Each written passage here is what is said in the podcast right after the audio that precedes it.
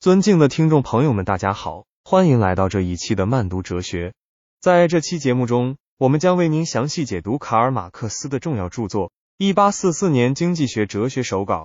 首先，让我们简要介绍一下作者卡尔马克思和他的《一八四四年经济学哲学手稿》的背景。卡尔马克思是十九世纪德国著名的哲学家、经济学家、社会学家和历史学家，他的思想对后世产生了深远的影响。一八四四年，《经济学哲学手稿》是马克思早期的一部重要著作。这部作品是在他后来的《资本论》等经典著作之前完成的。在这部作品中，马克思尝试以哲学的视角探讨资本主义社会中的经济现象，试图揭示这些现象背后的本质和规律。接下来，我们将对一八四四年《经济学哲学手稿》的主要内容进行深入剖析。在这部作品中，马克思关注了劳动、财富和人的异化等一系列核心议题。首先，马克思分析了资本主义社会中劳动的地位和作用。他认为，劳动在资本主义社会中成为了一种异化的劳动，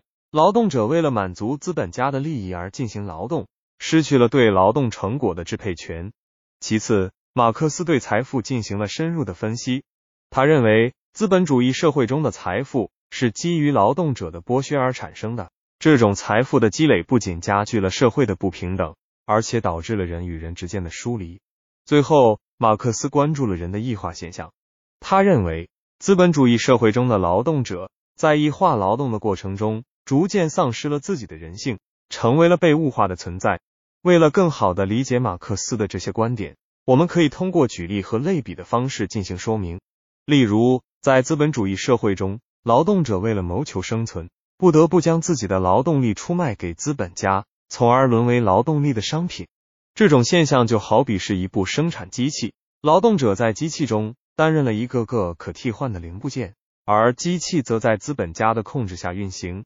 谋求着最大化的利润。在这个过程中，劳动者的创造力和主动性被压制，人的尊严和价值受到侵害。现在，我们将从现代性的角度对一八四四年。经济学哲学手稿进行批判性分析。首先，我们要认识到，马克思的理论是在十九世纪工业革命时期形成的。那个时代的资本主义生产方式和现在已有很大差异。在当今社会，许多企业已经开始重视员工的福利和权益，劳动者的地位也得到了一定程度的提升。然而，这并不意味着马克思的观点完全过时。在全球化的背景下，一些发展中国家的劳动者仍然面临着剥削和异化的问题，因此，我们需要在批判性的继承马克思的观点的基础上，关注现代社会中劳动者的权益问题。其次，从现代性的角度看，马克思的部分观点可能过于悲观。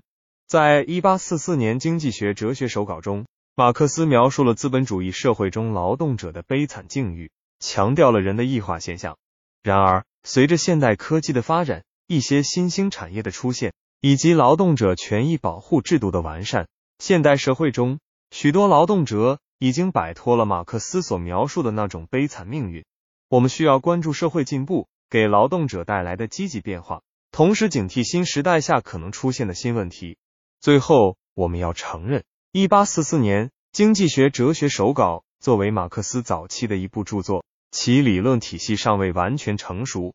在他后来的著作中，如《资本论》，马克思对资本主义生产方式进行了更为深入、系统的分析，为我们理解现代社会提供了更加丰富的理论资源。因此，在阅读一八四四年经济学哲学手稿时，我们需要结合马克思的其他著作来全面理解他的思想。总之，卡尔马克思的《一八四四年经济学哲学手稿》是一部具有重要理论价值的著作。尽管部分观点受到了时代的局限，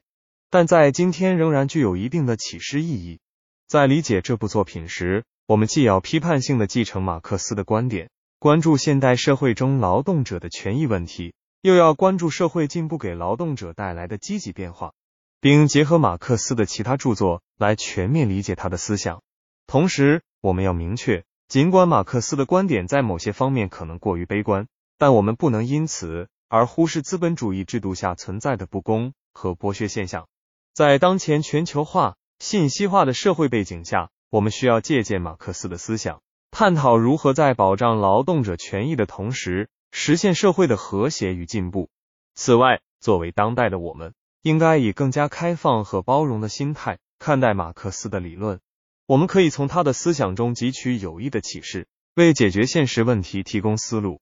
同时，我们还应该关注其他理论家和思想流派，以求对问题的多元解读和全面理解。这一期的慢读哲学就到这里，我们下期再见。